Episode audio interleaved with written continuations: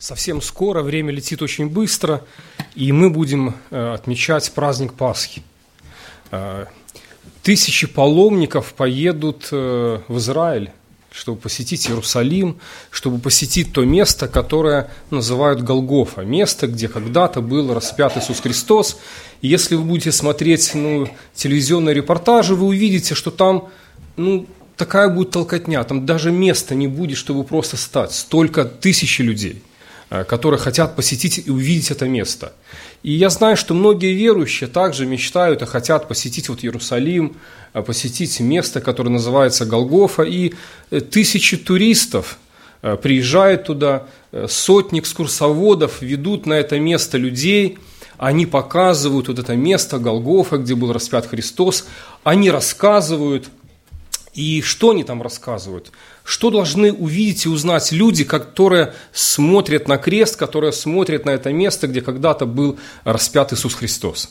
И сегодня мне хотелось бы вместе с вами сделать такой ну, визит на Голгофу, скажем так.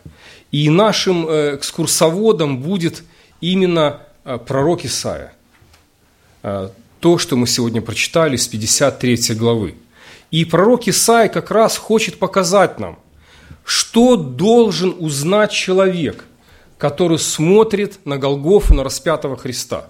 Если человек этого так и не понял, то, что, о чем мы сегодня будем говорить, значит, он так и остался слепой. Его посещение Голгофы осталось бесполезным для него. Он так и не понял, что же там произошло. И поэтому я предлагаю, давайте мы посмотрим на то, что сегодня нам хочет сказать пророк Исаия. И я начну с 52 главы, э, с 14 стиха. «Как много было дивившихся на него, так обезображено было его лицо, с человеческим сходство утратившее, и вид его сходство со смертными» первое такое пророчество, взгляд на то, что, что произойдет с Мессией, что произойдет со Христом. А, что такое грех? Если бы вот мы могли на улице людям задать такой вопрос, как они понимают вообще, и как бы они ответили на этот вопрос, что такое грех? Я думаю, многие из нас просто удивились бы тому, насколько люди далеки от библейского понимания – от того, как Бог определяет и смотрит, что такое грех. Ну, для многих людей это какое-то, знаете, ну, такое мелкое нарушение, э, типа как многие водители каждый день нарушают правила ГАИ. Для кого-то это какое-то, ну, ошибочка или грешок, или многие люди смотрят на то, что такое грех, в свете того, ну, что осуждает общественная мораль. Но вы знаете, что общество меняется – мораль меняется, и то, что, например, раньше в обществе считалось грехом, сегодня может уже и не считаться грехом. Например, пьянство. Если раньше считалось, что это грех, сегодня многие считают, что это болезнь. Гомосексуализм. Если раньше даже в обществе люди считали, что это грех, а сегодня а, общество считает, что это неизлечимая болезнь, но на Западе, в Европе уже даже болезнью это не считают. Это считается альтернативный образ жизни, точно такой же, как, как и другой. Если а, мы говорим, что прелюбодеяние – это грех, сегодня люди говорят, нет, это просто гражданский брак. Если Библия говорит, что аборт – это грех, сегодня многие люди говорят, нет, это просто Э, ну, каждый человек сам выбирает, э, как ему жить. Э, это право человека. Если Библия говорит о том, что гордость – это грех, то люди в обществе говорят, нет, это просто человек ну, отстаивает свои права. Если Библия говорит, что месть – это грех, то сегодня многие люди говорят, нет, это просто у человека жажда справедливости. Если Библия говорит, что превозношение – это грех, то вы знаете, что сегодня очень многие психологи говорят, что это очень полезная вещь, превозношение. Она поднимает самооценку человека. Посмотрите, как в обществе все меняется, и поэтому сегодня, если вы спросите людей, что такое грех, люди очень далеки от того, что на самом деле представляет собой грех. Я хочу просто представить вам одну такую иллюстрацию. Представьте, что если бы вы ну, оказались тонущим где-то э, посреди моря или океана, и, потеряв всякую надежду, увидели ну, э, приближающийся корабль. Вы нашли в себе все свои силы, стали кричать, махать руками, и капитан корабля вас заметил, он отдал приказ, чтобы вас спасли, вас подняли из этого моря на корабль. Попробуйте себе представить состояние счастья, радости, вы спасены – Капитан оказался очень добрым человеком, он сказал, чтобы о вас позаботились, вам дали доктора, лучшую каюту, лучшую еду, которая есть на этом пароходе. Вы счастливы, вы довольны. Но вот проходит время, и вы уже проявляете первые признаки недовольства. Вы хотите каюту побольше, вы уже э, просите у капитана сотовый телефон, компьютер, сеть интернет. А вы уже возмущены тем, что вам не дают порулить на капитанском мостике.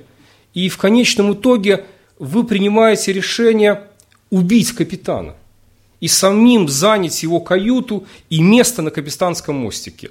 Кто-то скажет, ну какая-то вымышленная история, неправдоподобная, такого в жизни бы никогда не произошло.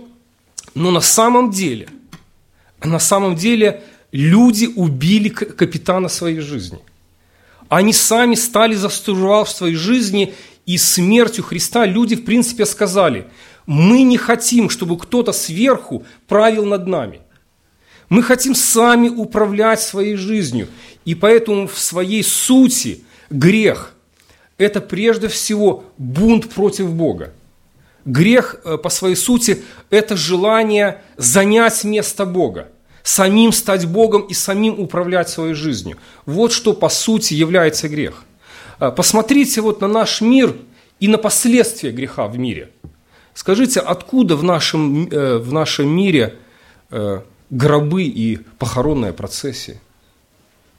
Откуда в нашем мире столько больниц, тюрем, полиции, армии, детских приютов – ночлежек для бомжей, клиник для наркоманов. Откуда все это? Почему все это существует в нашем мире? И ответ на этот вопрос один. Это последствия греха. Все это – это последствия греха. Но если мы хотим увидеть э, самое ужасное проявление греха, вот самое ужасное, то мы должны пойти на Голгофу и посмотреть на распятого Христа. Потому что Э, самое ужасное, что сделал грех в своем проявлении, это убийство Божьего Сына. И пророк Исаия говорит о том, что э, над Христом будут издеваться настолько, что его вид будет настолько обезображен, что он, когда подойдут, когда его подведут еще к распятию, он уже будет мало похож на человека. И если вы э, читали Евангелие, Евангелие вот именно последнюю неделю земной жизни Христа, когда э, было дан приказ бичевать Христа, солдатам нужно было просто высечь Христа. Но когда читаешь Евангелие, первое, что видишь и сталкиваешься, это ну, с ужасающей жестокостью солдат по отношению ко Христу, потому что они сделали из этого зрелища, они издевались над Христом. И при том, что Библия показывает, что делали они это просто ради удовольствия. На самом деле, многие из них вообще мало знали, кто это такой. Он ничего, никакого зла не сделал лично для них. И при том они издевались ради удовольствия, ради зрелища, они сняли с него одежду, одели его багряницу. Они, чтобы унизить, одели на голову терновый венец. И они брали трость и били его по голове. И когда они его вывели, помните, Пилат сказал такие слова «Се человек». Когда Пилат говорил такие слова, он говорил, посмотрите на него. Ну, то есть, э, может быть, хватит, может быть, этого наказания достаточно. Посмотрите, он уже не похож даже на человека. И пророк Исаия как раз об этом пророчествует. За 700 лет до этих событий он говорит, как много удивлялись, смотря на него, так обезображено было его лицо. То есть над ним издевались так, как не издевались ни над одним человеком на земле. Настолько, что он уже был не похож на человека. И это, это картина того, самого жестокого проявления греха, потому что он направлен именно по своей сущности против Бога. Если бы Христос жил сегодня в наше время, люди бы сделали то же самое. Потому что это естественное проявление греховной природы человека. Грех своей сущности – это бунт против Бога, это занять место Бога и сказать Богу, уходи из нашей жизни. Мы не хотим, чтобы кто-то правил над нами. И вы знаете, ведь э, даже в современном законодательстве вот, э, наказание, оно также зависит вот от того, по отношению к кому было совершено преступление. Например, клевета э, просто на человека или клевета против президента. И вы знаете, что наказание будет разным. И в, Бож... в Божьем принципе есть похожий принцип. Почему? Потому что э, грех, который совершили люди, совершили против вечного Бога, против того, кто обладал ну, совершенной святостью, высшим достоинством, который проявил к людям совершенную любовь. И поэтому грех, совершенный против вечного Бога, имеет и вечное наказание. Вот почему наказанием является лишение человека вот, дара вечной жизни и вечное пребывание в аду. Потому что грех совершен против совершенного, святого и вечного Бога. Но Бог – самое большое зло, которое совершили люди, оборачивает в добро. И поэтому второе, что мы должны увидеть, когда смотрим на распятого Христа, мы должны увидеть Божью премудрость. Давайте посмотрим. Это второе, что мы должны увидеть. Господь возложил на него грехи всех нас. Если вы поговорите с каждым человеком э, и спросите, есть ли у вас в жизни какие-то проблемы, э, иногда можно часами выслушивать людей, которые рассказывают о том, какие у них в жизни проблемы. Проблемы, проблемы, проблемы, у всех есть проблемы. И сегодня люди ищут спасения от своих проблем. От бедности, от одиночества, от депрессии, э, от конфликтов, от болезней. Но э, когда Евангелие рассказывает о том, когда родился Иисус, то было написано о том, что Он родился для того, чтобы спасти людей от грехов. То есть Спаситель будет сосредоточен на спасении от грехов. Почему? И ответ простой. Потому что грехи людей – это самая большая проблема каждого человека. Именно это самая большая проблема каждого человека – Многие э, знают имя одного из таких проповедников, э, Джонатан Эдвардс. И он многим верующим известен по его проповеди, которая называется «Грешники в руках разгневанного Бога». И в этой своей проповеди он говорит, что на кресте мы увидели Бога в руках разгневанных грешников. Но на суде картина поменяется, и мы увидим грешников – в руках разгневанного Бога.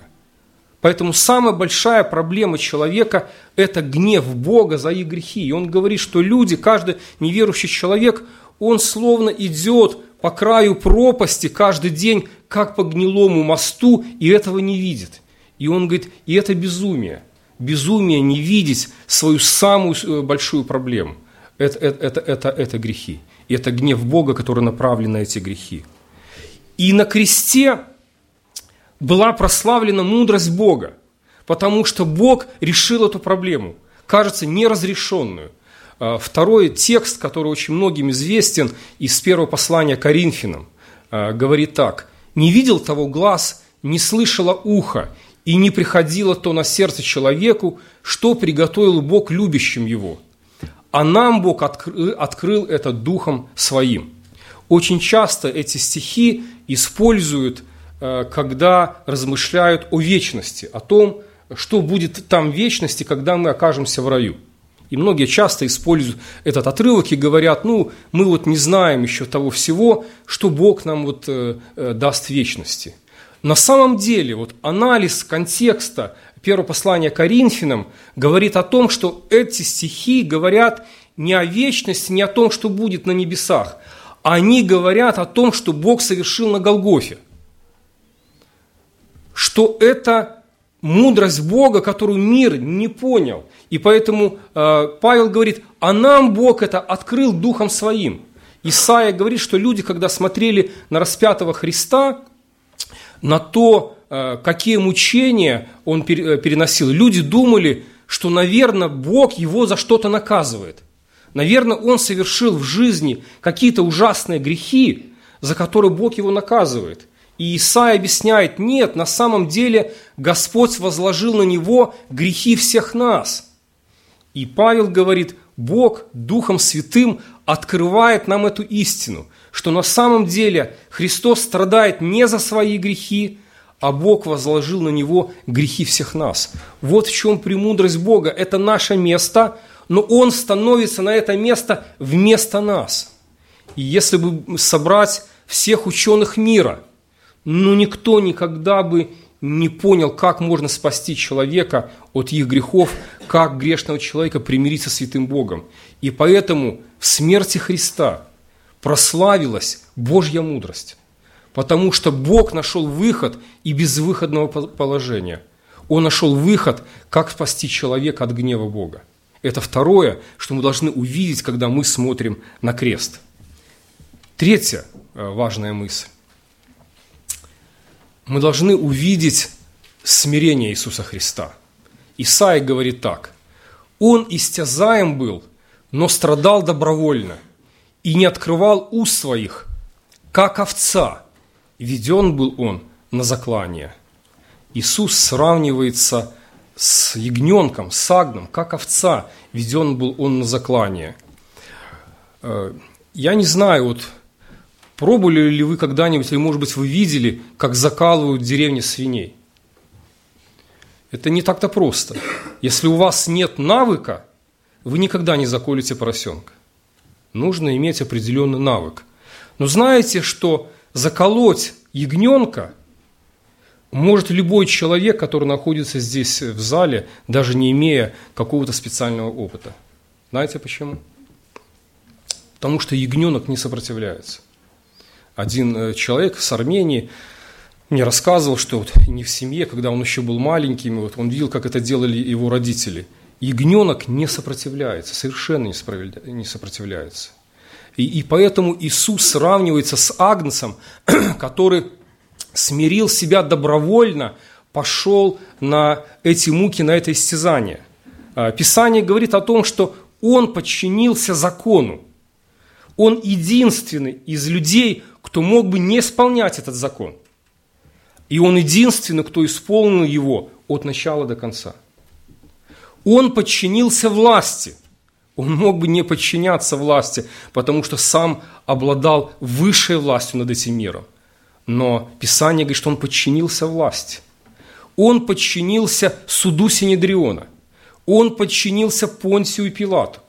Он подчинился смерти крестной, как говорит апостол Павел. Он мог бы сойти с креста. Но он всему подчинился, и крест стал низшей точкой его уничижения, его смирения. Ну, дальше просто было уже некуда. Это был предел, это было до самого конца. Иисус спустился, можно сказать, из самой высшей точки его славы, его достоинства, и крест – это был предел – ниже уничижения и смирения просто было не было до самого конца. И поэтому Исаия говорит, что он был похож на Агнца, который пошел на, на это добровольно и со смирением. Поэтому, когда мы смотрим на крест, мы должны увидеть смиренного Бога. Бога, который в смирении соглашается с волей Отца во всем до самой смерти.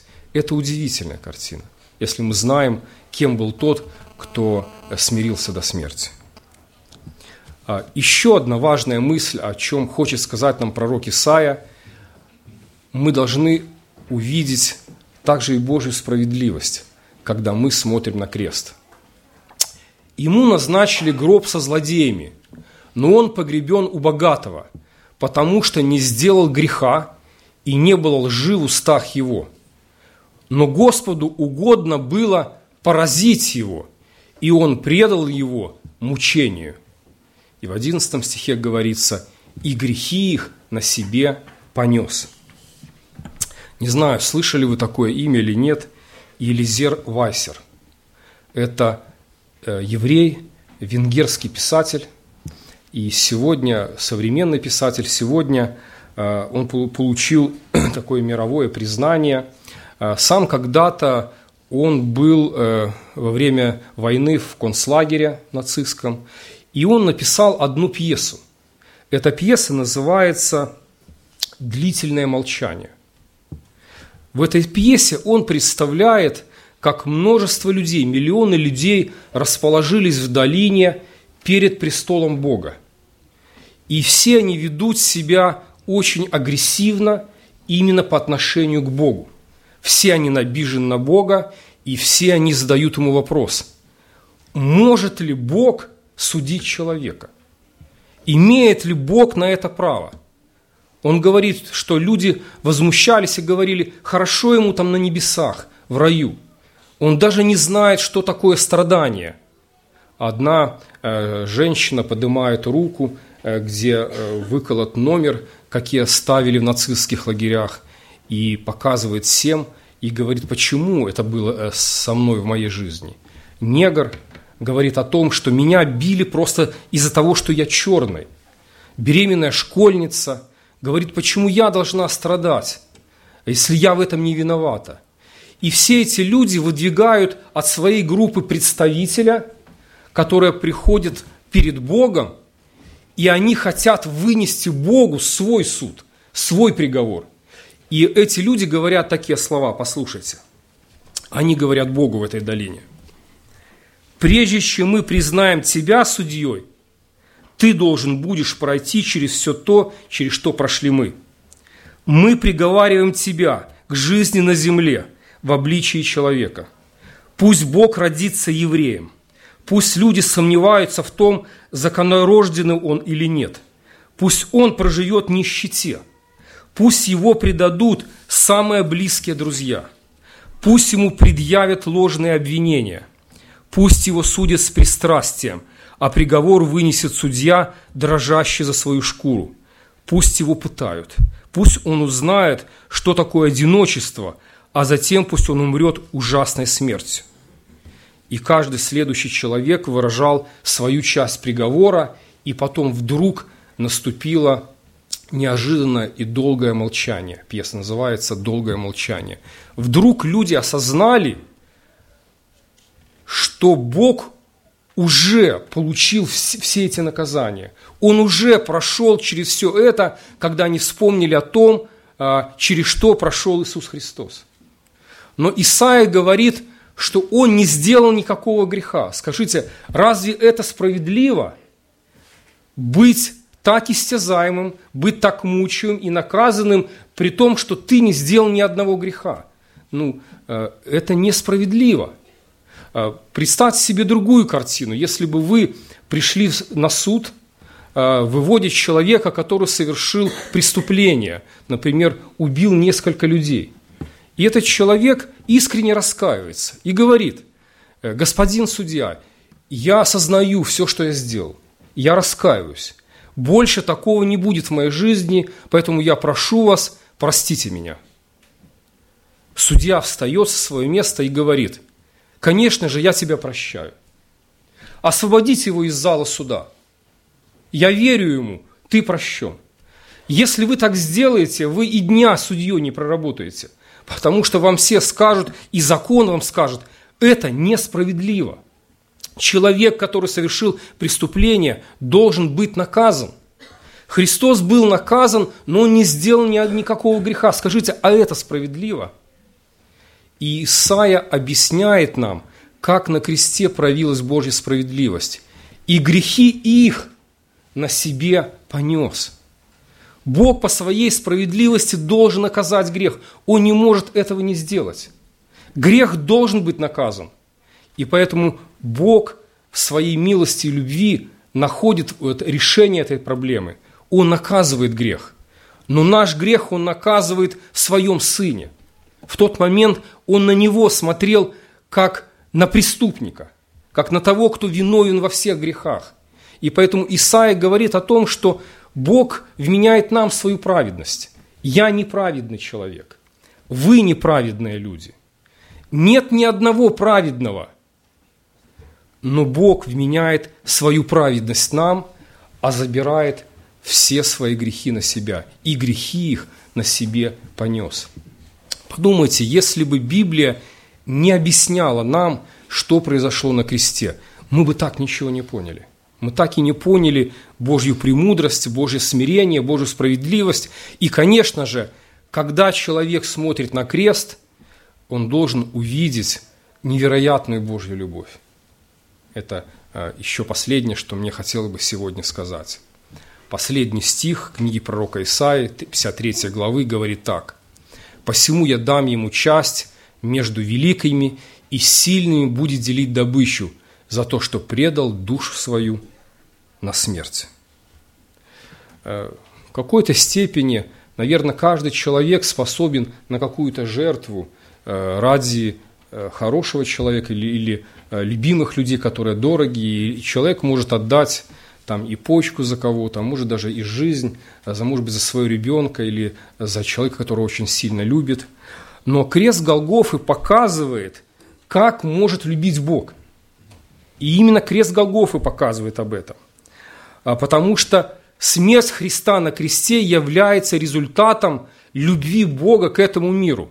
Если мы зададим вопрос, почему Иисус пошел на это, что им двигало, Библия объясняет говорит только об одной причине. Ибо так возлюбил Бог мир. Это, это любовь. И поэтому ну, слово «любовь» я бы прибил над, над головой распятого Христа. Потому что причина, по которой он там был на кресте, это любовь Бога грешному человеку. Апостол Павел, э, когда писал послание церкви в Фессалоникийцах, когда они переживали ну, об умерших и не знали, что их ждет дальше – он написал такие слова «Не скорбите, как прочие, не имеющие надежды». Самое ужасное, что сделал грех в жизни человека, грех лишил человека надежды. А ведь надежда мотивирует человека к жизни. Человек хочет смотреть в будущее с надеждой. А, и любые страдания переносятся легче, если человек знает, что они временны – что когда-то они закончатся, что есть надежда. Самое ужасное место, о котором говорит Библия, она называет это место ад. И самая ужасная характеристика ада – это вечность. Потому что на дверях ада можно было бы написать «надежды нет». И поэтому нам нужно посмотреть или оценить любовь Бога в свете того, что Он сделал для нашей жизни. Потому что каждый неверующий человек встал за штурвал своей жизни и сказал Богу, уходи из моей жизни. И каждый неверующий человек, он идет на этом корабле к э, моменту своей катастрофы, когда он окажется в месте, где написано «надежды нет». И вот Христос пришел на землю – для того, чтобы избавить человека от всего этого, чтобы человек передал ему штурвал своей жизни. Христос знает узкий путь, который может привести человека в вечные обители. И в свете этого Христос дает человеку надежду, которой грех лишил человека. И в этом проявлена ну, великая любовь Бога. А, если вот посмотреть на цветок, который в бутоне. А, Наверное, красота цветка видна тогда, когда бутон раскрывается. И только тогда мы видим красоту цветка, не правда ли? Если сделать такое сравнение и посмотреть на всю жизнь Христа, то вся его жизнь, наверное, от рождения и до момента распятия, это вот такой бутон – и любовь Бога открылась именно тогда, когда Христос зашел на крест. Потому что Павел сказал, Бог свою любовь доказал нам тем, что Он умер за грешников. Вот именно в тот момент, когда Христос отдал свою душу за наши грехи, можно сказать, мы в полной мере и увидели, и поняли, перед нами раскрылась Божья любовь, как цветок, красота цветка, когда раскрывается в этом бутоне – только крест нам в полной мере объясняет, как Бог может любить. Подумайте о своей жизни. Иногда мы можем оказаться в такой сложной ситуации, что нам может казаться, что ну, из нее нет выхода. Мы можем прийти в отчаяние или сказать, что нет никакой надежды. Такому человеку нужно посмотреть на крест. Потому что там на кресте проявилась мудрость Бога. Бог нашел выход из безнадежной ситуации, в которой оказалось человечество. Это значит, что мудрый Бог знает, как все обстоятельства вашей жизни могут привести к вашему благу. Он знает, у него есть мудрость в этом. Иногда верующему человеку на его долю могут выпасть какие-то большие страдания, и верующий человек может роптать, быть недовольным или обижаться на Бога и говорить, Господи, почему на мою вот участь выпали такие страдания? Я не готов их принять, я не готов к этому. И я думаю, что такому человеку нужно тоже посмотреть на крест, потому что на кресте он может увидеть смиренного Бога. Бога, который в смирении смирился перед волей Небесного Отца во всем. И это будет сила для его, для его отчаяний, для его сомнений. Через этот взгляд на смиренного Христа Бог может укрепить вот такую душу. Иногда в нашей жизни могут быть люди, которых трудно любить. И мы иногда можем говорить, ну я, мне кажется, я никогда не смогу полюбить вот этого человека или этого человека. И такому верующему ему тоже нужно посмотреть на крест. Потому что на кресте Бог доказал нам свою любовь. Бог проявил любовь к нам, грешникам, и оставил нам заповедь, чтобы и мы шли и любили друг друга вот такой же безусловной любовью, которую нас возлюбил Христос. Поэтому взгляд на распятого Христа, размышление о Его смерти – это то, что укрепляет душу. Апостол Павел, посланник евреям, так и говорит. «Посмотрите на претерпевшего такие страдания, чтобы вам не изнемочь душами вашими». Посмотрите, это, это реальная духовная пища, поддержка для укрепления веры каждого человека – и сегодня, когда мы будем участвовать в вечере, когда мы будем сейчас молиться, давайте прославим Бога за Его мудрость, за Его смирение, за Его справедливость и самое главное, за Его любовь. Все это проявилось на кресте. Аминь. Давайте помолимся.